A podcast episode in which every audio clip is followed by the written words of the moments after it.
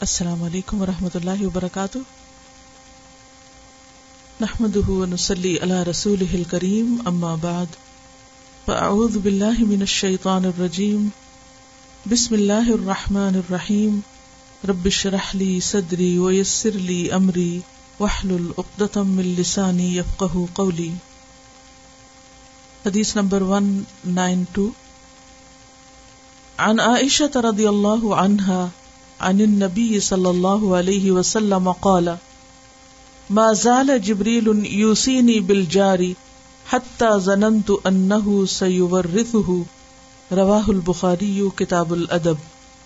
سیدہ عائشہ رضی اللہ عنہا سے روایت ہے کہ نبی کریم صلی اللہ علیہ وسلم نے فرمایا کہ حضرت جبریل علیہ السلام مجھے اس طرح بار بار پڑوسی کے حق میں وسیعت کرتے رہے کہ مجھے خیال گزرا کہ شاید پڑوسی کو وراثت میں شریک نہ کر دیں۔ لفظی وضاحت۔ ان عائشہ تھا۔ عائشہ رضی اللہ تعالی عنہا سے روایت ہے۔ رضی اللہ عنہا اللہ ان سے راضی ہو جائے۔ ان نبی نبی صلی اللہ علیہ وسلم سے قالا آپ نے فرمایا، ما زالا ہمیشہ رہے، مسلسل رہے۔ جبریل جبریل علیہ السلام۔ یو سی نہیں، مجھے وسیعت کرتے۔ بل جاری پڑوسی کے بارے میں۔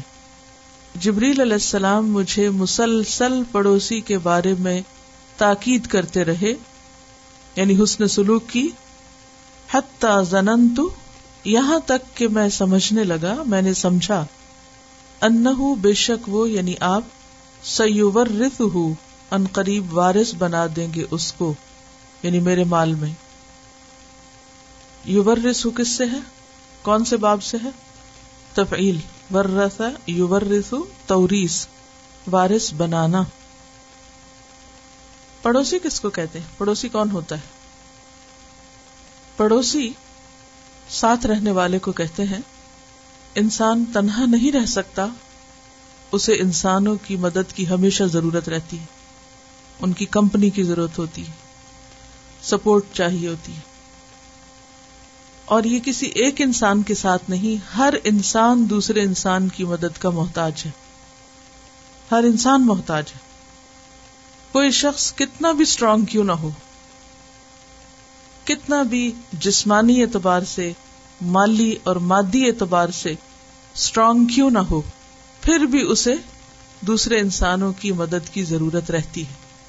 انسان محتاج ہے، کمزور ہے۔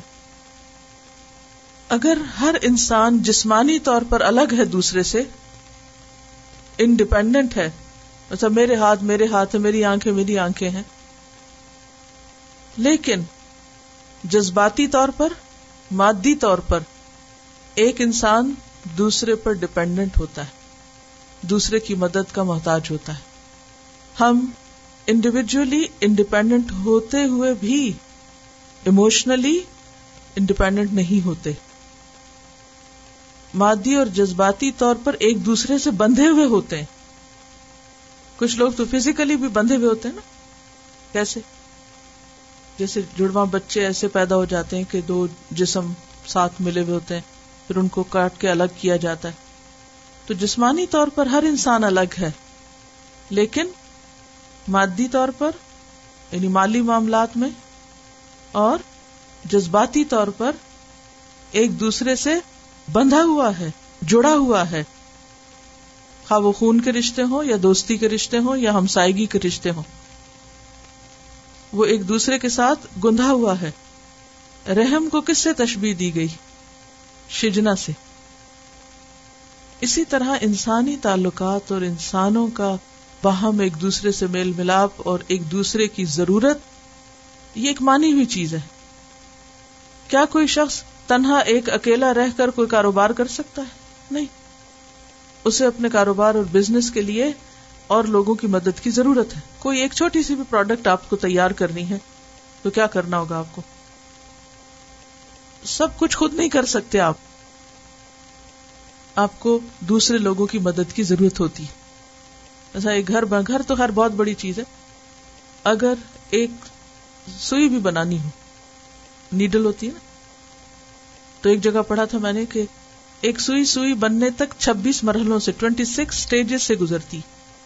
پھر جا کر وہ سینے کے قابل ہوتی۔ ہے اتنے مرحلے اس پر گزرتے۔ کسی بھی فیکٹری اور کارخانے میں آپ دیکھیں تو یہ نہیں ہوتا کہ ایک شخص سوئی ڈیزائن بھی کرے اور پھر وہ اس کے لیے ساری پلاننگ بھی کرے اور پھر آخر تک ہر مرحلے پر وہی کھڑا ہو۔ مثلاً آپ اپنے گھر میں انڈیپینڈنٹ ہو سکتے ہیں۔ آپ کے نہیں، مجھے تو کسی کی ضرورت نہیں، میں اپنا سب کام خود کر سکتی۔ لیکن پھر بھی آپ دیکھیں گے کہ جو چیزیں آپ گھر میں بھی استعمال کر رہے ہیں، ان کو گھر تک لانے کے لیے آپ کو دوسروں کی مدد چاہیے ہوتی۔ آپ کو نہیں، میں تو بریڈ بھی خود ہی گھر میں بنا لوں گی اور سبزی بھی اگا لوں گی اور باقی سب کام بھی کر لوں گی، لیکن ایون دین بہت ساری ایسی چیزیں ہوں گی کہ جن کو آپ خود نہیں کر سکتے۔ بہر حال آپ دوسرے کے محتاج ہیں۔ تو یہ اللہ تعالیٰ نے انسان کے اندر ایک فطری ضرورت رکھ دی۔ اور یہ اللہ کا بنایا ہوا قانون ہے اور اس میں نہ ہی کسی کی کوئی کمتری ہے اور نہ ہی کوئی شرم کی بات ہے اور نہ ہی کوئی اس میں کسی کی بےزتی کی کوئی بات ہے کہ کوئی دوسرے کا کسی بھی اعتبار سے محتاج ہے۔ یہ ایک انڈرسٹوڈ بات ہے۔ اور اس میں انسان کے بندہ ہونے کا ثبوت ہے۔ صرف ایک ذات ہے اسمد جو بے نیاز ہے اور وہ اللہ کی ذات۔ اس کو زمین آسمان کے بنانے میں، ان کا نظام چلانے میں کسی کی مدد نہیں چاہیے تھی۔ نہ چاہیے نہ چاہیے ہوگی۔ اس کے علاوہ جو بھی مخلوق ہے، وہ محتاج ہے۔ اگر ایک دفعہ انسان اس حقیقت کو مان جائے، تسلیم کر لے کہ میں محتاج ہوں، میں ضرورت مند ہوں، اور میری ضروریات بندوں سے ہی پوری ہوتی، تو اگلا اسٹیپ اس کا کیا ہوگا پھر؟ اس کے اندر ایک توازو آئے گی آجزی آئے گی، بندگی کی خو آئے گی۔ وہ دوسرے کے کام آئے گا، دوسرے اس کے کام آئیں گے۔ اور بندوں میں بہتر وہ ہے جو دوسروں کے کام آنے میں بھی جلدی کرے اور دوسروں سے کام لینے میں بھی آر نہ سمجھے۔ یعنی اگر ہماری کسی کو ضرورت ہے تو آگے بڑھنے میں ہمارے اندر کوئی رکاوٹ نہیں ہونی چاہیے جھجک نہیں ہونی چاہیے۔ جہاں جیسی بھی ضرورت ہو فوراً حاضر ہو جانا چاہیے۔ اور اسی طرح اگر ہمیں کسی کی ضرورت ہے، تو اپنی ضرورت بتاتے ہوئے بھی برا نہیں ماننا چاہیے۔ اپنی کمزوریوں کا، کمیوں کا اعتراف کر لینا چاہیے۔ کیا ہم ہیں محتاج؟ تو ہر انسان دوسرے کی مدد کا محتاج ہے۔ اب سوسائٹی کا فرض کیا بنتا ہے؟ اگر ایک بھوکا ہو تو دوسرا کیا کرے؟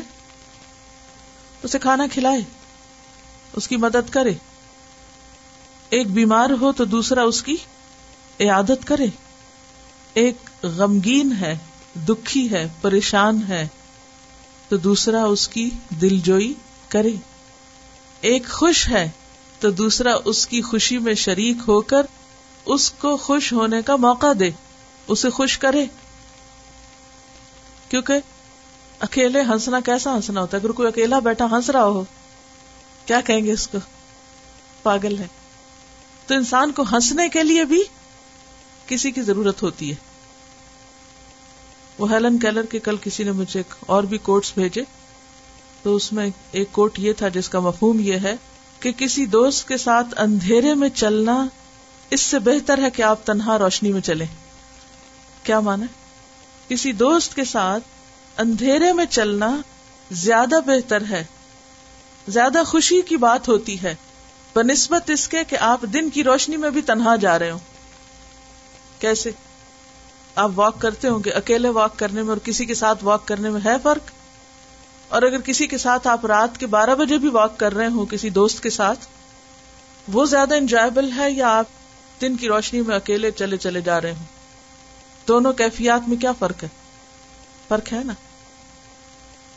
اب اگر کوئی کہ نہیں، میں تو اتنا اسٹرانگ ہوں، میں تو ہر جگہ اکیلے جا سکتا ہوں اور ہر کام خود کر سکتا ہوں، اور مجھے تو کسی کی مدد نہیں چاہیے۔ ایسا شخص حقیقت میں اپنا دشمن خود ہے۔ جب آپ کسی کے ساتھ شیئر کرتے ہیں، جب آپ کسی کا سہارا بنتے کسی کو سہارا دیتے کسی کا ہاتھ پکڑتے کسی کو ہاتھ پکڑاتے ہیں، تو اس میں کوئی ایب کی بات نہیں ہے۔ ہم انسان ہیں، اور یہ ہماری انسانی ضرورت ہے۔ بہت سے لوگ اپنے آپ میں اس تکبر کے غبارے میں رہتے ہیں۔ ایک خال میں بند رہتے ہیں، نتیجہ کیا ہوتا ہے؟ سب سے آئسولیٹ ہو جاتے ہیں۔ اب اسی میں ٹوٹ جاتے ہیں۔ تو شیئرنگ جو ہے، اور کسی کے اوپر اعتماد کرنا، اور کسی کا خیال رکھنا، اور کسی کو خیال رکھنے کا موقع دینا، یہ سب نیکی کے کاموں میں سے ہے۔ اور پھر جبریل علیہ السلام نے نبی صلی اللہ علیہ وسلم کو جس طرح تاکید کی پڑوسی کے ساتھ اچھا سلوک کرنے کی، کیونکہ پڑوسی ساتھ جو رہتا ہے، اسے آپ کی مدد چاہیے، آپ کو اس کی مدد چاہیے۔ آپ اس کے کام ہے وہ آپ کے کام ہے تو اس پر اتنی زیادہ تاکید کی، اتنی کی کہ نبی صلی اللہ علیہ وسلم سمجھنے لگے کہ شاید پڑوسی کو وراثت میں بھی شریک کر دیا جائے گا۔ جس طرح خونی رشتے، اولاد اور دیگر رشتے جو ہیں، وہ انسان کے مال وراثت میں شریک ہوتے ہیں۔ تو پڑوسی بھی انہی کا درجہ لے لے گا۔ اتنا اس کو حق دے دیا جائے گا۔ اس کی تائید ایک اور حدیث سے بھی ہوتی ہے۔ ابو اماما کہتے ہیں، صحابی ہیں، کہ حجت الوداع میں رسول اللہ صلی اللہ علیہ وسلم اپنی اونٹنی پر سوار تھے۔ کیا نام تھا اس کا جس پہ سوار تھے؟ قصوا اس وقت فرمایا، میں تمہیں پڑوسی کے ساتھ حسن سلوک کی وسیعت کرتا ہوں۔ میں تمہیں پڑوسی کے ساتھ حسن سلوک کی وسیعت کرتا ہوں۔ اور آپ نے یہ بات اتنی بار فرمائی یعنی اس کو اتنی دفعہ ریپیٹ کیا اور اتنا زور دے کر کہا کہ میں سمجھنے لگا کہ آپ اسے حق کے وراثت میں حقدار قرار دے دیں گے۔ یہ ترمیزی کی روایت ہے۔ اور یہ کس موقع پر وسیعت ہو رہی ہے؟ یہ بھی دیکھیے۔ حجت الوداع حجت الوداع کتنا عرصہ پہلے ہوا تھا آپ کی وفات کے؟ دو ماہ۔ کیونکہ حجت الوداع سے واپس آئے اور محرم اور سفر گزرا ربی الاول میں تو آپ کی وفات ہو گئی۔ گویا آپ نے اپنی وفات سے دو ماہ قبل جو تعلیمات دی ہیں وہ حتمی ہیں، ان میں کوئی چینج نہیں ہوا۔ کوئی تبدیلی نہیں ہوئی۔ ان کی بہت زیادہ اہمیت ہے۔ ویسے تو سارے دن کی اہمیت ہے، آپ ایک دفعہ کہیں، آپ شروع میں کہیں، آخر میں کہیں۔ لیکن واقعات کے اعتبار سے جو احکامات شروع میں آپ نے آ کر کے اور آخر میں بھی ان کا خلاصہ کیا، تو بگننگ اینڈ اینڈنگ جن چیزوں سے ہوئی، وہ بہت زیادہ اہم ہے۔ اور انہیں میں سے ایک پڑوسی کے ساتھ حسن سلوک کی تاکید ہے۔ اور حسن سلوک میں کیا آتا ہے؟ کہ اس کی ضروریات میں غم، خوشی، رنگ، ان تمام چیزوں میں شریک رہنا۔ مادی ضرورت بھی پوری کرنا، جذباتی ضروریات بھی پوری کرنا۔ وہ رو رہا ہو تو ساتھ مل کے رونا، وہ ہنسنا چاہے تو ساتھ مل کے ہنسنا۔ اب آپ دیکھیں نا کہ اگر ایک شخص ہنسنا چاہ رہا ہے اور دوسرا موڈ آف کر کے بیٹھ جائے، کیسا لگتا ہے؟ آپ مسکرا رہے ہیں، جواب میں کوئی مسکراتا ہی نہیں۔ آپ کچھ پوچھ رہے ہیں، آگے سے کوئی جواب ہی نہیں دیتا۔ آپ رو رہے ہیں، کوئی توجہ ہی نہیں کرتا۔ تو یہ زندگی کیسی زندگی؟ کیا یہ انسانوں کے بیچ کی زندگی ہے یا جنگل کی زندگی؟ جنگل میں ہوتا نا ہر جانور، وہ اکیلا منہ اٹھا کے کھڑا ہوتا ہے، کوئی کہیں کھڑا، کوئی کہیں کھڑا۔ وہ پتہ نہیں کہ روتے ہیں، ہنستے ہیں، کیا کرتے ہیں، کیا نہیں، اکیلے ہی کھڑے ہیں اپنی دنیا میں۔ اگر ساتھ ساتھ بھی کھڑے ہو تو ان کو کوئی پرواہ نہیں کے ساتھ کیا ہو رہا ہے۔ عقل جو نہیں۔ اللہ نے ہمیں تو عقل اور دل دے کے پیدا کیا ہے نا، تو اسے استعمال کرنے کی ضرورت ہے۔ اور اس عقل کو استعمال کرنا کو بہت بڑے میتھمیٹکس کے سوال حل کرنے میں ہی استعمال نہیں کرنا چاہیے۔ اس عقل کو انسانوں کی ضروریات اور نفسیات کو سمجھنے میں بھی استعمال کرنا چاہیے۔ کہ دوسرا شخص کس کیفیت سے گزر رہا ہے۔ اسی لیے بہت سے لوگوں کا آئی کیو تو اب بہت بلند ہونے لگا لیکن ای کیو بہت ہی زیرو پہ جا رہا ہے۔ انٹیلیجنس ہر چیز نہیں ہے یعنی کہ صرف ذہنی صلاحیت ہی وہ سب کچھ نہیں ہے، بلکہ ایموشنل انٹیلیجنس جو ہے، اور انسانوں کو، انسانوں کے جذبات کو سمجھنا، ان کو انڈرسٹینڈ کرنا، یہ بھی ایک بہت بڑا فن ہے، اور کامیاب زندگی کے لیے بے حد ضروری ہے۔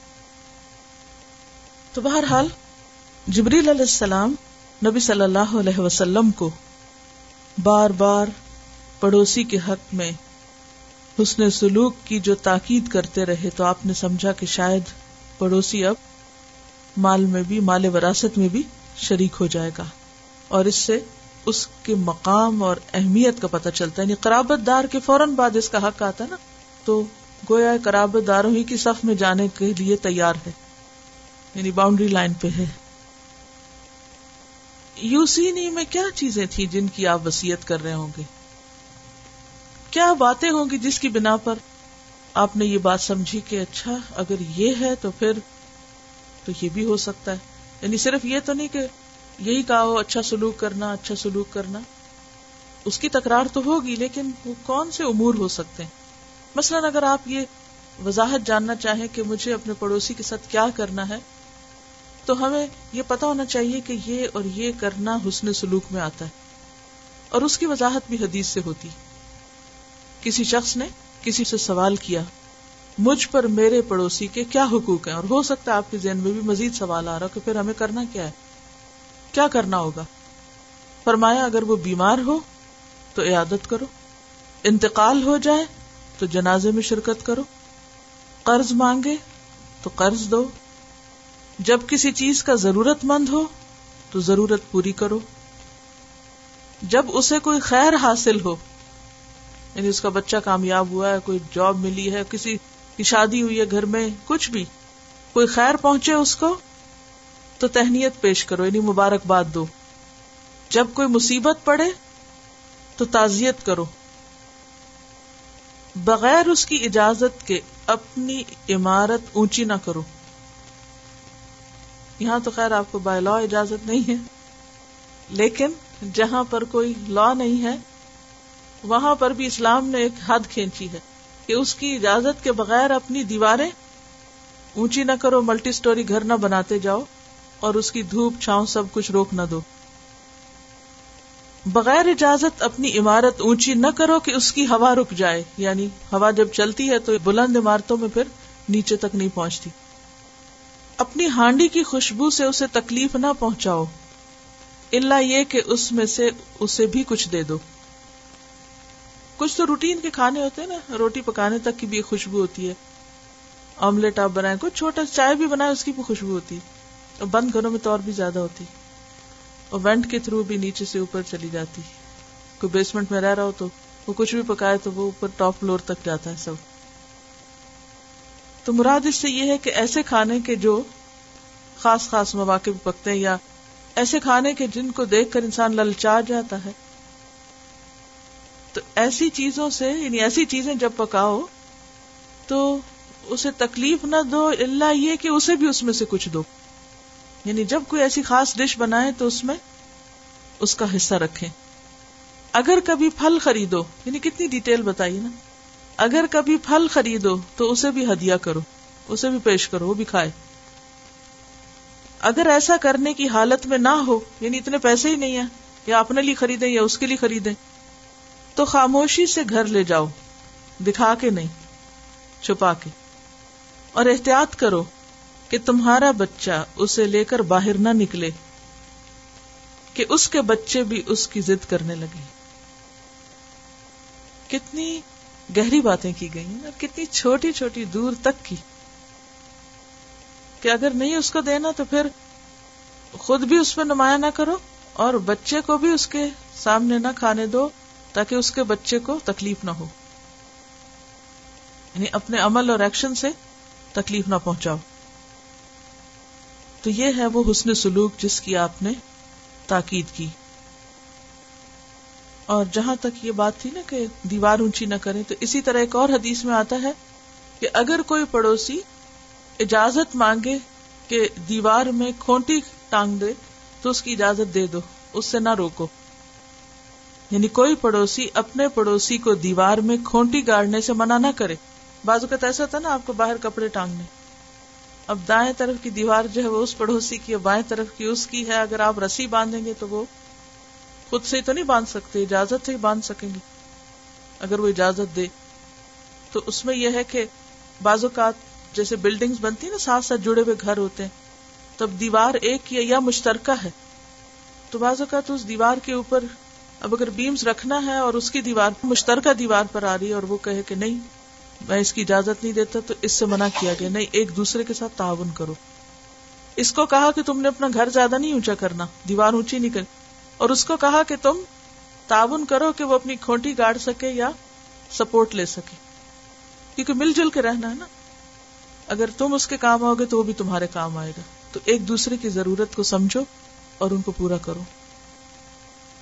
اگلی حدیث ہے۔ انبی تقال کان النبی صلی اللہ علیہ وسلم یقول، یا نساء المسلمات، لا تحقرن جارت لجارتها ولو فر سن شاطن رواہ البخاری کتاب الادب۔ سیدنا ابو حریر رضی اللہ عنہ سے روایت ہے کہ نبی کریم صلی اللہ علیہ وسلم نے فرمایا کہ اے مسلمان عورتوں اپنی کسی پڑوسن کے لیے کسی چیز کو ہدیہ میں دینے کے لیے حقیر نہ سمجھو۔ خواہ بکری کا پایا ہی کیوں نہ ہو۔ لفظی وضاحت؟ ان ابھی ہو رہتا ابو حرارہ رضی اللہ عنہ سے روایت ہے۔ کان ان نبی تھے نبی صلی اللہ علیہ وسلم یقول فرمایا کرتے، یا نسا المسلماتی، اے مسلمان عورتوں لا تحقرن، نہ حقیر جانے، حقیر نہ سمجھے۔ کم تر نہ سمجھے۔ جارتن کوئی پڑوسن۔ لجارت ہا اپنی پڑوسن کے لیے۔ اور انڈرسٹوڈ ہے کچھ دینے کو، کچھ بھیجنے کو۔ ولو اور اگرچہ پھر سن کھر پایا۔ شاطن بکری کا۔ بکری کا پایا ہی کیوں نہ ہو، اس کو بھی بھیجنے میں آر نہ سمجھے۔ اسے بخاری نے روایت کیا، کیونکہ بعض اوقات ایسا ہوتا ہے کہ انسان کے پاس کسی کے ہاں کچھ بھیجنے کے لیے بڑی چیز نہیں ہوتی۔ اور پھر سوچتا ہی رہ جاتا اور اتنے میں کچھ بھی نہیں دے پاتا۔ تو بجائے اس کے کہ کچھ نہ دو، معمولی چیز بھی دے دو۔ کیونکہ اس سے کیا ہوگا؟ ایک کمیونیکیشن رہے گا۔ لین دین سے ایک واسطہ رہتا ہے۔ تو چھوٹی سی بھی چیز دینے کا وقت ہے تو دے ڈالو اور جس کو ملے وہ بھی اس کو چھوٹا نہ سمجھے۔ کیونکہ اصل چیز کسی کے جذبات ہوتے ہیں، چیز نہیں ہوتی۔ کتنی چیزیں ایسی ہیں جو کوئی آپ کو دے اور آپ اس کو یوز نہ کرے۔ ہوتا نا ایسے، کیونکہ وہ آپ کی ضرورت کی نہیں ہے۔ تو اس میں یہ تھوڑی دیکھا جاتا کہ دیا کیا ہے، کیا دیکھا جاتا۔ ہے اس کے پیچھے جذبہ کیا ہے؟ وہ جو کیئر اور لو ہے، وہ جو خیال رکھا ہے، وہ جو یاد رکھا ہے، وہ امپورٹنٹ ہے۔ یہ تحفہ دینے میں اصل چیز جو ہے، وہ جذبات ہے کیونکہ محبت بڑھانے کا ذریعہ ہے۔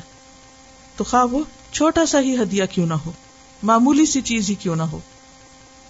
اور اس کے بارے میں نبی صلی اللہ علیہ وسلم نے حضرت ابو ذر کو تاکید کی تھی کہ اے ابو ذر، جب شوربا پکاؤ تو پانی بڑھا دو اور اس سے اپنے ہمسایوں کی خبر گیری کرتے رہو۔ اب تو شوربا پکاتا ہی کوئی نہیں۔ پھر ہمسایوں کی خبر گیری بھی گئی۔ کیونکہ شوربا زیادہ ہونے سے سالن زیادہ ہو جاتا اس کی کوانٹٹی بڑھ جاتی۔ تھوڑا نمک میں زیادہ کر لیں تو وہ ٹیسٹ سب میں آ جائے گا۔ تھوڑے شور میں بھی آئے گا، زیادہ میں بھی آئے گا۔ تو بہت بڑا فرق نہیں پڑے گا۔ لیکن اس سے جو خیر باہر آئے گی، وہ کہیں زیادہ ہوگی، اس مزیدار کھانے سے جو صرف خود کھا جائے انسان۔ تو یہاں پر معمولی چیزیں دینے اور معمولی چیزیں قبول کرنے کا درس دیا جا رہا ہے۔ اور مادیت سے نظر ہٹائی جا رہی۔ جب سے لوگوں کی اپروچ بہت مٹیریلسٹک ہو گئی ہے، تو اس میں یہ نہیں دیکھا جاتا کہ کون دے رہا ہے اور کب دے رہا ہے، یہ دیکھا جاتا ہے کہ کیا دیا جا رہا ہے اور اس کی قیمت اور ویلو کیا حتیٰ کہ شادی کے موقع پر بھی باقاعدہ لکھا جا رہا ہوتا ہے۔ توحفے کے بارے میں ایک اور چیز بھی آپ نے فرمائی۔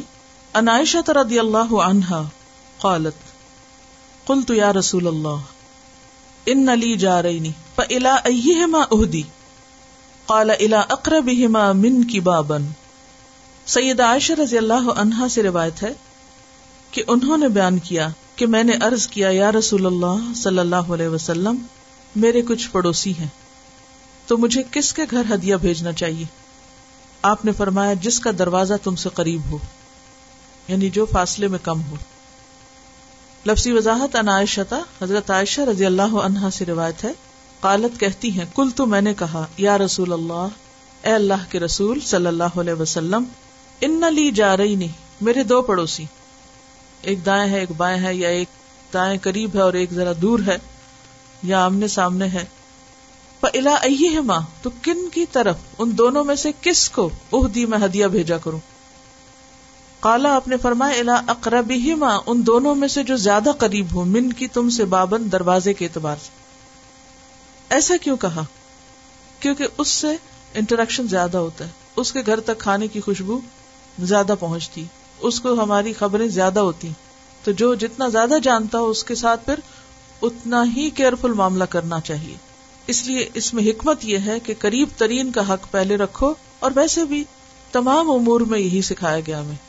القرب فل اقرب سلا رحمی میں کیا کہا گیا؟ سلا رحمی کے باب میں یہ حدیث میں بار بار دہرا چکی ہوں۔ رشتے داروں کا جب آپ خیال رکھیں گے تو سب سے پہلے کہاں سے شروع کریں گے؟ اسٹارٹنگ پوائنٹ کیا ہے؟ الاقرب فل اقرب جو سب سے زیادہ قریب ہے اور اس میں پھر والدین ہے پھر اولاد ہے پھر اور باقی رشتے آتے ہیں۔ تو اسی طرح ہمسایوں میں بھی الاقرب فل جو قریب ترین ہو اور باقی امور میں بھی۔ کسی بھی کام کے کرنے میں آپ کو شروع قریب ترین سے کرنا چاہیے۔ کیوں؟ عام روزمرہ زندگی کی کوئی مثال لائی ویسے کھانا کھاتے ہوئے بھی آپ نے کیا بتایا ہمیں؟ ادب کیا سکھایا کہ کہاں سے کھاؤ؟ قریب ترین سے کھاؤ، ہر جگہ نہیں، ہاتھ گھماؤ۔ تو یہ ایک فطری ترتیب ہے، یا نہیں؟ فطری ترتیب کا کیا مطلب ہے؟ کہ بالکل نیچرل سی بات ہے۔ مثال سے سمجھائیے تاکہ مجھے پتا چلے کہ آپ کو سمجھ آئیے بات۔ ورنہ ہم یہ غلطی کرتے ہیں عام طور پر کہ قریب کی چیزوں کو بھول کے وہاں سے شروع کرتے ہیں۔ پھر نہ وہ ٹھیک ہوتا نہ یہ ہوتا ہے۔ جیسے نبی صلی اللہ علیہ وسلم نے سب سے پہلے اپنے خاندان کو تبلیغ کی تھی۔ اسی طرح ہم بھی اگر کچھ پڑھ کے جاتے ہیں تو پہلی بات اور پہلا کام کیا کرنا چاہیے؟ قریب ترین سے شروع کریں۔ جن سے پہلا انٹریکشن ہو، اور اسی طرح اہل خاندان سے شروع کریں۔ نماز کی صف میں آپ دیکھیے، تو کیا حکم؟ قریب قریب ہونے کا۔ اسی طرح جماعت کی صف ہے، یہاں کی صف ہے، کہیں بھی۔ کھانا اگر سرو ہو رہا ہے، تو کیا حکم؟ کس کو دو؟ وہ سامنے بیٹھے ہوئے کو، جو رائٹ سائڈ پہ، دائیں سے شروع، قریب سے شروع کرو اس کو کراس کر کے آگے نہیں جا سکتے آپ بائی پاس کر کے دور نہیں جا سکتے۔ خواہ کوئی کتنا عزیز آپ کا بیٹھا ہو۔ آپ کو شروع وہیں سے کرنا ہے، قریب ترین سے شروع کرنا ہے۔ اور کوئی مثال؟ یہ ایک اصول کی بات میں کر رہی ہوں جس سے ہماری عام روزمرہ زندگی کے بہت سے مسائل حل ہو سکتے ہیں، بہت سی کنفیوژن ہماری دور ہو سکتی ہیں۔ اور ڈسیزن میکنگ میں یہ ایک بہت اہم نقطہ ہے۔ بہت سے لوگ ڈسیزن نہیں لے پاتے کسی چیز کا۔ اور وقت خلل میں رہتے ہیں، خلش میں رہتے اچھا یہ کریں یا نہ کریں۔ یہ کریں یا وہ کریں؟ کیا کریں اور کیا نہ کریں؟ تو ڈسیزن میکنگ جو ہے وہ بہت اہم چیز ہے۔ انسان کو بہت بہتر کام کرنے میں تیزی سے مددگار ہوتی۔ بہتر یہ افیکٹو ڈسیزن میکنگ میں ایک اہم ترین گر ہے یہ کہ آغاز قریب ترین سے کرو۔ یہ کہہ رہی کہ اگر کسی کو رائٹ دینی ہے اور اگر اپنے ایریا کے لوگوں کو چھوڑ کے دور کسی کو جا کے رائٹ دے رہے ہیں تو اس سے کیا ہوگا؟ قریب والے کے دل میں کیا بات آئے گی؟ اس کو میرا احساس نہیں اور مجھ پر وہ اس کو پریفر کر رہا ہے جو دور ہے۔ اب کیا ہوگا جب یہ ضرورت مند ہوگا تو یہ قریب والا ادھر منہ موڑ جائے گا۔ وہ کہ اس نے مجھے نہیں پوچھا تھا، لہٰذا آج میں بھی اس کو نہیں پوچھتا۔ جو چیز جتنی قریب ہوتی ہے، اس کو اپروچ کرنا بھی آسان ہوتا ہے اور ہمیں عام کاموں میں آسان سے مشکل کی طرف جانے کے لیے کہا گیا ہے۔ ایک دم کسی بھی مشکل کام کو نہیں شروع کرنا چاہیے۔ کسی بھی بہت بڑی چیز میں ہاتھ نہیں ڈال دینا چاہیے۔ اس کے لیے چھوٹے سے آغاز کرنا چاہیے اسٹیپ بائی اسٹیپ آگے بڑھنا چاہیے۔ بعض اوقات کوئی اہم خبر ہوتی ہے، تو ہمارے آس پاس کے لوگوں کو خبر نہیں ہوتی، ہم فون کر کے تو وہ ہزاروں میل دور کہیں اور بتا رہے ہوتے ہیں۔ اب وہ پاس والے فیل کرتے ہیں کہ ہمیں پتہ ہی نہیں ہے اور ساری دنیا کو خبر پہنچی ہوئی ہے۔ تو اس سے کیا ہوتا ہے؟ دل ٹوٹتے ہیں، تعلقات خراب ہوتے ہیں۔ یہ کہتے ہیں کہ ان کو والنٹیئر کام کی آفر ہوتی تو انہوں نے ایک اصول بنایا کہ مجھے مسز آگا میں ہی اپنے آپ کو ریسٹرکٹ کرنا ہے۔ کیونکہ اگر اپنے علاقے کو بھول کے تو وہ دور پہنچنا شروع کر دیں، تو نقصان کیا ہوگا؟ آپ کو قریب ترین لوگوں سے سپورٹ نہیں ملے گی جب آپ کو ضرورت ہوگی۔ بعض اوقات انسان دور کا کام یا بڑا کوئی کام ایسا شروع کر لیتا ہے، شوق میں یا جوش جذبے میں، کہ وہ بھی کر نہیں پاتا اور جو قریب کا ہوتا ہے وہ بھی رہ جاتا ہے۔ نہ ادھر کے رہے، نہ ادھر کے رہے۔ نہ وہ کر پائے، نہ وہ کر پائے۔ ڈسیزن میکن سے مراد میری یہ نہیں کہ کوئی بہت بڑے بڑے ڈسیزن ہے ہر وقت انسان کسی ایک ڈسیزن میں ہوتا ہے نا۔ مثلاً آپ گھر میں ہی چل رہے ہیں نا، تو اب جاتے ہوئے راستے میں ایک چیز گری پڑی ہے آپ اس کو چھوڑ کے تو ایک اور اوپر کوئی دور چیز ہے، اس کو اٹھانے پڑتے ہیں۔ اب کیا ہوتا ہے؟ وہ جو رستے میں تھی، وہ آپ بھول گئے، اٹھانا آپ نے اٹھائی نہیں۔ اب کیا وہ اٹھا کے جب پلٹے تو وہ آپ کو جا لگی۔ تو ہونا کیا چاہیے تھا کہ پہلے آپ اس سے شروع کرتے۔ مثلاً آپ ٹیبل کلیئر کرنے لگتے ہیں، کیا کرتے ہیں؟ کون سے برتن پہلے اٹھاتے ہیں؟ جو قریب ہوتے ہیں، کیوں؟ کیونکہ وہ کرتے جائیں گے، جگہ خالی ہوتی جائے گی، پھر دور دور بھی ہاتھ چلے جائیں گے۔ اور اگر آپ قریب چھوڑ کے وہاں ہاتھ ماریں گے تو؟ اسی طرح جیسے کوئی مسئلہ ہے، تو سب سے پہلے قریب ترین لوگوں سے مشورہ کرنا چاہیے۔ مثلاً شوہر سے کریں، بچوں سے کریں، بہن بھائیوں سے کریں، پھر آگے بڑھتے جائیں، پھر اس سے کیا ہوگا کہ قریب والوں کا تعاون آپ کو ملے گا۔ وہ آپ کے سپورٹو ہو جائیں گے۔ اور اگر آپ ان کو چھوڑ کر کراس کر کے آگے چلے جائیں گے تو کیا ہوگا؟ وہاں سے آپ کو وہ تعاون نہیں ملے گا جو یہاں سے مل سکتا تھا۔ اب وہ ایک بیچ میں گیپ آ جائے گا۔ اس سے پھر مشکل ہو جاتی۔ ہے اب دیکھیے کہ دنیا میں بے شمار مسائل ہیں۔ ہر جگہ مسئلے ہوتے ہیں۔ گھر میں بھی ہوتے ہیں، باہر بھی، ملک میں بھی۔ انٹرنیشنل لیول پر کتنے مسائل ہیں۔ اب آپ ہیں تو ایک جان ہے محدود سی زندگی ہے۔ دن کے چند گھنٹے ہیں۔ کیا کریں اور کیا نہ کریں؟ کتنا کر سکتے ہیں ایک زندگی میں؟ سب کچھ کٹھے تو نہیں کر سکتے۔ چھوٹے سے شروع کریں، تھوڑے سے شروع کریں۔ آپ کا بھی اسٹیمنا بڑھتا جائے گا۔ سمجھ بھی زیادہ ہوتی جائے گی۔ طریقے بھی زیادہ ہوں گے۔ تعاون کرنے والے بھی زیادہ ملیں گے۔ اور پھر آہستہ آہستہ گرو کرتے کرتے کرتے آپ پورے گلوب پہ چلے جائیں۔ سب کے مسئلے حل کر دیں جا کے۔ لیکن شروع قریب ترین سے کریں۔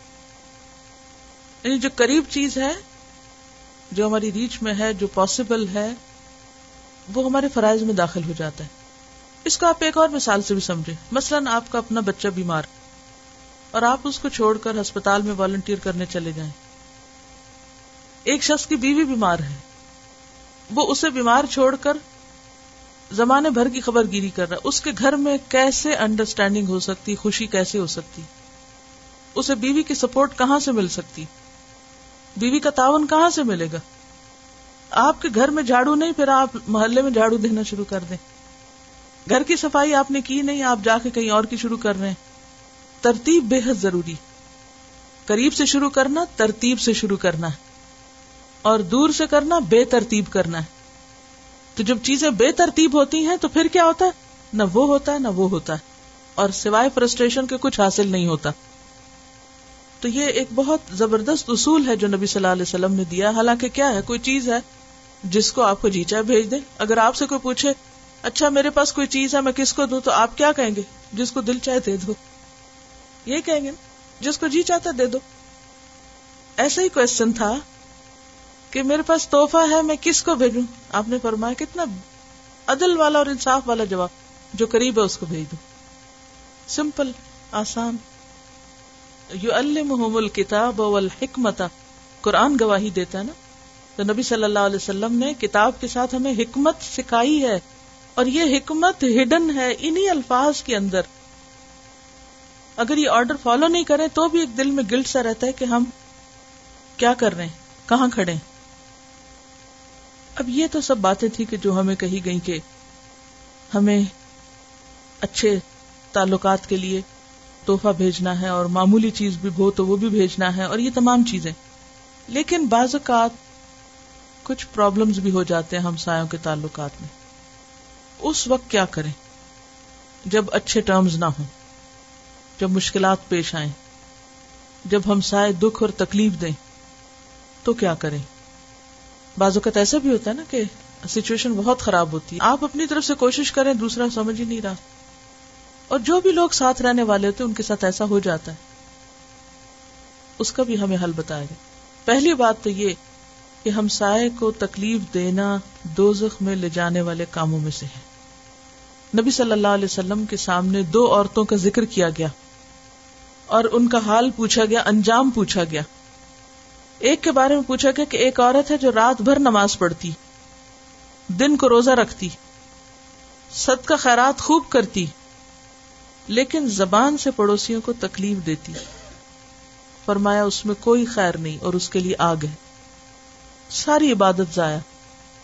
پھر پوچھا گیا، ایک اور عورت ہے جو فرض ادا کرتی ہے؟ واجبی صدقہ خیرات کرتی نہیں جو ہے معمولی وہی کرتی۔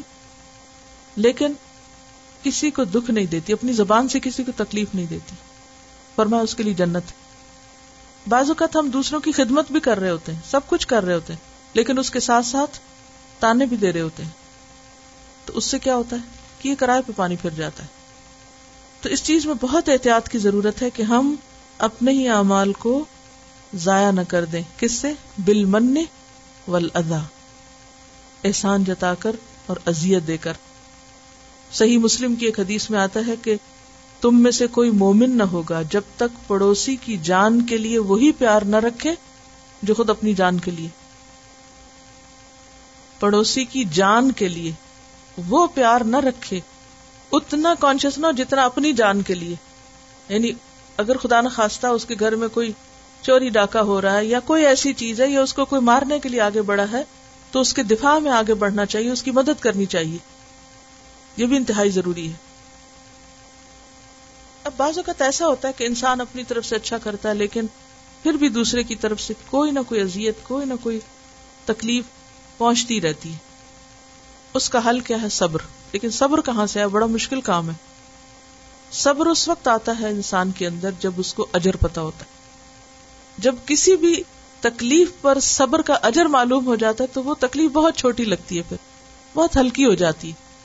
اس کے بارے میں حدیث میں آتا ہے مترف ایک صحابی ہے وہ فرماتے ہیں، میں نے ارض کیا یعنی نبی صلی اللہ علیہ وسلم سے وہ تین لوگ کون ہیں جن سے اللہ محبت کرتا ہے؟ وہ تین کون ہیں جو اللہ کے محبوب ہیں؟ فرمایا، وہ جو اللہ کے راستے میں صبر کرتے ہیں، ثواب کی امید رکھتے ہوئے جہاد کرتے ہیں اور لڑتے ہوئے شہید ہو جاتے ہیں۔ اور اس کا ثبوت قرآن مجید میں بھی ہے۔ ان اللہ یحب الدین یقاتلون فی سبیلہ صفن کا انہم بنیان مرسوس تو اللہ کے راستے میں صبر کرنا ایک ہو گیا، اور دوسرا ثواب کی امید رکھتے ہوئے جان دینا۔ اور تیسرے، جس کا پڑوسی بد اخلاق ہو۔ اور پڑوسی میں بعض اوقات ساتھ کا ہمسایا نہیں، گھر کا کوئی فرد بھی ہو سکتا ہے۔ کیونکہ بعض اوقات پڑوسی تو بہت اچھے ہوتے ہیں، لیکن گھر میں رہنے والا کوئی بہن، بھائی اتنی مصیبت بن جاتا ہے، یا کوئی اور کہ انسان تکلیف سے نکل ہی نہیں پاتا۔ یعنی بعض لوگ بائی نیچر ہی بد زبان قسم کے ہوتے ہیں، تو وہ کچھ نہ کچھ فضول بولتے ہی رہتے ہیں کہ جس کی وجہ سے انسان کی تکلیف اور دکھ ختم ہی نہیں ہوتی۔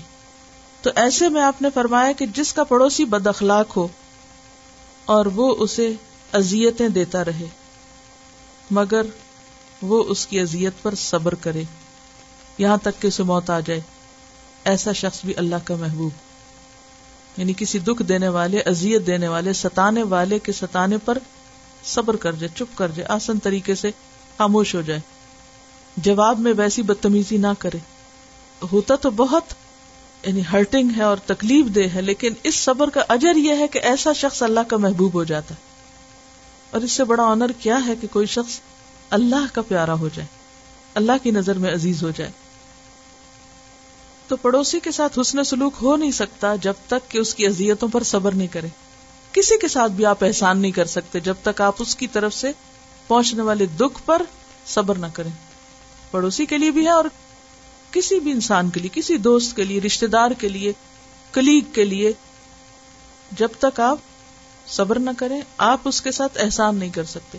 تو وہ جو حکم ہے صورت النساء کی آیت، کہ وابد اللہ ولا تشرکو بھی شیا و بل والدین احسان و بدل قربا والیتامہ اور یہ سب، ان سب کے ساتھ احسان صرف اس وقت ہو سکتا ہے۔ انسان ان کے حق کو زیادہ سے زیادہ اور اپنے فرض سے بڑھ کر کسی کے ساتھ بھلائی صرف اس وقت کر سکتا ہے جب ان کی طرف سے آنے والی دکھ اور تکلیف کو اللہ کی خاطر پی جائے۔ اگر انسان بدلے پہ اتر آئے تو پھر کوئی کسی کی شکل نہ دیکھے۔ یہ ہو نہیں سکتا کہ آپ کسی کے بھی ساتھ رہیں اور اس سے آپ کو ہر وقت خوشی ملتی رہے صرف۔ اٹس ویری نیچرل نہ چاہتے ہوئے بھی بسا اوقات انسانوں کو انسانوں سے دکھ پہنچ جاتے ہیں۔ اب ایک تو یہ ہے کہ ان دکھوں کو آپ اٹھائے رکھیں ہر وقت اور ایک یہ کہ ان کو دفن کریں، معاف کریں اور اللہ سے اجر کی خاطر پھر اچھا سلوک کریں۔ پھر اسی طرح یہ بھی ہے کہ پڑوسی کے ساتھ زیادتی کرنا، کسی بھی انسان کے ساتھ زیادتی کرنے سے کئی گنا زیادہ برا ہے۔ مثلا، الادب المفرد میں ایک حدیث آتی ہے، آپ صلی اللہ علیہ وسلم نے فرمایا زنا حرام ہے۔ خدا اور رسول نے اس کو حرام کیا۔ لیکن دس بدکاریوں سے بڑھ کر بدکاری یہ ہے کہ کوئی اپنے پڑوسی کی بیوی سے بدکاری کرے۔ پھر فرمایا، چوری حرام ہے۔ خدا رسول نے اس کو حرام کیا۔ لیکن دس گھروں میں چوری کرنے سے بڑھ کر یہ ہے کہ کوئی اپنے پڑوسی کے گھر سے کچھ چرا لے۔ یعنی ایک شخص نے دس گھروں میں ڈاکہ ڈالا وہ اتنا بڑا مجرم نہیں، جتنا وہ مجرم ہے جس نے اپنے پڑوسی کے گھر سے کوئی چیز چرائی۔ کیوں؟ کیونکہ پڑوسی کا پڑوسی پہ اعتماد ہوتا ہے نا۔ وہ اس کی چابیاں بھی اس کے پاس ہوتی ہیں اور وہ ہر چیز پر ٹرسٹ کرتا ہے کہ یہ بس ٹھیک ہے۔ کیونکہ اس پر اعتماد ہوتا ہے نا۔ تو پھر اگر وہاں سے اعتماد ٹوٹے تو وہ زیادہ تکلیف دہ ہوتا ہے۔ اس لیے وہ زیادہ بڑی برائی بن جاتی ہے۔ تورات میں بھی ایک حکم ملتا ہے، خروج میں۔ تو اپنے پڑوسی پر جھوٹی گواہی مت دے۔ تو اپنے پڑوسی کے گھر کا لالچ مت کر۔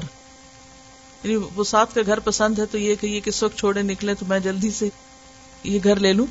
تو اپنے پڑوسی کے گھر کا لالچ مت کر۔ تو اپنے پڑوسی کی جورو یعنی بیوی، اس کے غلام اور لونڈی، بیل گدے اور کسی چیز کا جو تیرے پڑوسی کی ہے لالچ نہ کر۔ عموماً یہ یہ چیزیں جو ہے کسی کی گاڑی، کسی کا گارڈن کسی کی، گھر کی اور دیگر ضروریات، کیونکہ پہلے زمانے میں بیل گدھے جو تھے، یہ انسان کے لیے سارا مالو متا تھے، سواری کا کام بھی آتے، بار برداری کا بھی، اور اسی طرح غلام لونڈی، اور پھر خاص طور پر پڑوسی کی بیوی کا ذکر۔ کیونکہ دوسرے لوگوں کے سامنے تو انسان فارمل ہی جاتا ہے۔ اب پڑوسی کی بیوی کا مسئلہ یہ ہے کہ وہ کسی وقت کام کرتے ہوئے اچانک باہر نکل آتی، یا کوئی انسان کسی کام سے دوسرے کے گھر جاتا ہے، تو وہ یعنی ایک دم سامنا ہو سکتا ہے، کوئی بھی ایسی چیز ہو سکتی اس میں زیادہ انٹریکشن کی وجہ سے خرابی کے چانسز بھی زیادہ ہوتے ہیں۔ ایسی صورت میں اس میں خصوصی طور پر احتیاط برتنے کی ضرورت ہے۔ اور اس کے ساتھ کوئی زیادتی انسان کرے تو وہ دس حرام کاریوں سے زیادہ بڑا گناہ قرار دیا گیا۔ تو بہرحال، پڑوسی کی جان، مال اور دیگر حقوق کا خیال رکھنا یہ تمام چیزیں حسن سلوک میں آتی ہیں، جن کی وسیعت جبریل علیہ السلام نے نبی صلی اللہ علیہ وسلم کو کی اور پھر آپ نے امت کو کی۔ ایک اور چیز کا بھی خیال رکھنا چاہیے کہ پڑوسی کے اندر اگر کوئی خامی ہے یا خرابی ہے، اس کا ذکر نہیں کرنا چاہیے۔ بعض لوگوں کا شغل یہ ہوتا ہے کہ اگر کوئی گھر پہ رشتے دار آئے تو وہ لے بیٹھتے ہیں کس سے پڑوسیوں کے اور ان کی برائیاں اور ان کی خرابیاں ان کو ایک ڈسکس کرنے لگتے ہیں۔ نبی صلی اللہ علیہ وسلم نے فرمایا، تین آدمیوں کے اعمال ضائع ہو جاتے ہیں۔ تین آدمیوں کے عمل ضائع ہو جاتے ہیں اور ان میں سے ایک وہ پڑوسی جو اپنے پڑوسی میں کوئی خیر دیکھے تو خاموش رہے اور برائی دیکھے تو چرچا کرے اور قیامت کے دن بھی سب سے پہلے جو دو جھگڑنے والے آئیں گے اپنے جھگڑے لے کر، وہ پڑوسی ہوں گے۔ اصل میں یہ حدیث پڑوسی کے ریفرنس میں نہیں، یہ جنرلی ہے کہ اگر کوئی کسی کے گھر میں، حدیث میں آتا ہے کہ ایک شخص آپ کے گھر میں جھانک رہا تھا۔ آپ نے سوچا کہ اٹھا کے اس کی آنکھ میں کوئی ایسی چیز مارو کہ وہ اس کی آنکھ پھوٹ جائے، تو اگر کوئی ایسا کر لے تو اس کی پکڑ نہیں ہوگی، کیونکہ جو پرائیویسی کا جو اسلام میں نقطہ نظر ہے کہ کسی کے گھر کے اندر مت جھانکو، یہ بہت شدید بات یہ ٹاپک بہت تفصیل سے قرآن کی تفسیر میں ڈسکس ہو چکا ہے۔ مراد اس سے یہ ہے کہ یہ نہیں کہا کہ کر دو، یہ کہا گیا کہ اگر کوئی کر بیٹھے غصے میں آ کے تو اس کی پکڑ نہیں ہوگی۔ یعنی یہ ایسا ہی ہے، کسی کے گھر میں جھانکنا، جیسے کسی کے اوپر ڈاکہ ڈالنا۔ یہ جو پرائیویسی انسان کی عزت ہے، سطر ہے، حیا ہے، انسان اپنے گھر میں جو اس کی آزادی ہے، اس کو اسلام نے پروٹیکٹ کیا اور یہاں بھی آپ دیکھیں نا کہ پرائیویسی کے جو رائٹس ہیں ہر ایک کے، وہ کتنے زیادہ ہیں۔ سبحان اللہ و بحمد کا نشد اللہ اللہ اللہ انت نستخر کا و نتوب السلام علیکم و رحمۃ اللہ وبرکاتہ۔